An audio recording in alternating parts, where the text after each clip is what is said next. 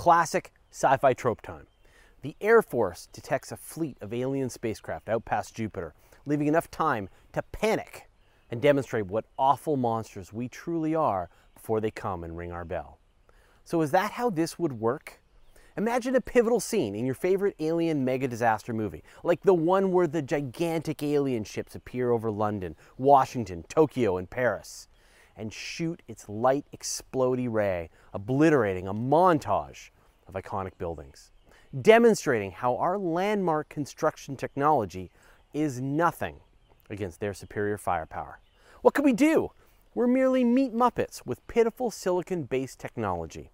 How could we ever hope to detect these aliens with their stealth spacecraft and third stage guild navigators? So, if we're gonna do this, I'm gonna make up some rules. And if you don't like my rules, go get your own show and then you can have your own rules. Alternatively, as some of you are clearly aware, you can rail against the guide to space in the comments below. So, Dune reference notwithstanding, I'm going to assume that our aliens live in our universe and obey the laws of physics as we understand them. And I know you're going to say, what if they use physics we haven't discovered yet? Well, then just pause this video and get that out of your system. You can make that your first degree against the state right in the comments below. So, as I was saying, physical aliens physical universe. We'll discuss the metaphysical aliens in a magic universe in a future video, the ones that have crystals and can heal your liver through the power of song. A basic rule of the universe is that you can't go faster than the speed of light. So I'm going to have any aliens trying to attack us traveling at sublight speeds. So we'll say they've got access to a giant mountain of power. They can afford to travel at 10% the speed of light, which means that before they get to us, they have to slow down. At this speed, deceleration is expensive. We'd see the energy signature from their brakes long before they even reached Earth. So let's say they're passing the orbit of the dwarf planet Pluto, which is four light hours away. Since they're traveling at 10% the speed of light, we'd have about 40 hours to scramble the jet fighters, get those tanks out onto the streets, round up Will Smith, Jeff Goldblum, and Bruce Willis to hide behind. Would we even notice? Maybe, or maybe not. But a growing trend in astronomy is scanning the sky on a regular basis, looking for changes. Changes like supernova explosions, asteroids, and comets zipping past, and pulsating variable stars.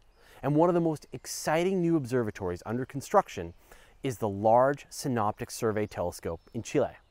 Once it begins regular operations in 2022, this array of telescopes will photograph the entire sky in high resolution every few nights. Computers will process the torrent of data coming from the observatory and search for anything that changes. Now, what if they engage their cloak? Actually, the laws of physics say that the aliens can't hide the waste heat from whatever space drive they're using. We're actually pretty good at detecting heat with our infrared telescopes. So, a space drive decelerating a city sized alien spacecraft from a significant portion of the speed of light would shed a mountain of heat. And that's all heat that we might detect. Now, astronomers have been searching for alien civilizations by looking for the waste heat generated by Dyson spheres encapsulating entire stars, or even encapsulating all the stars in a galaxy. Nothing's turned up yet, which I, for one, find a little suspicious. If you're from an alien race who's planning to invade, cover your ears. If aliens wanted to catch us off guard, they could use one of the oldest tricks in the aerial combat book, known as the dicta Boelcke. They can fly at us using the sun as camouflage. A rather large portion of the sky is completely obscured by that glowing ball of fiery plasma. It worked in World War I, and it will still work now. Okay, aliens, you can listen in again. Everyone else might want to mute the next part as it's not terribly reassuring. Astronomers often detect asteroids skimming by the Earth just after they've gone past. That's because they hurl at us from the sun just like clever aliens. And to spot those asteroids, we'll need to deploy a space based sky survey that can watch the heavens from a different perspective than Earth. And plans for this kind of mission are actually in the works. Even with our rudimentary technology, we'd actually stand a pretty good chance of noticing the alien attack vessels before they actually arrived at the center of Sector 001. It'll get better with automated observatories and space based sky surveys. Of course, there's little we can do if we did know the aliens were coming. We'd be best to start with some kind of deterrent. Contaminate all our fresh water, load our livestock up on antibiotics, and cover our cities in toxic smog to deter the harvesting of our citizens. So, do you think we'd stand a chance against an alien invasion? Tell us how we do in the comments below. Thanks for watching. If you enjoyed this video, do us a favor and write us a review on iTunes. It'll help us bring more space and astronomy content to people just like you.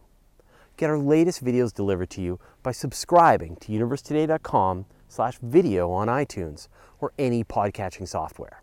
Or you can watch them all at youtube.com slash universetoday. Just want the audio? Subscribe over at universetoday.com slash audio. And we're Universe Today on Twitter, Facebook, Pinterest, and Instagram. And if you've got a question you'd like us to answer or just want to say hey, go ahead, send me an email at info at universetoday.com.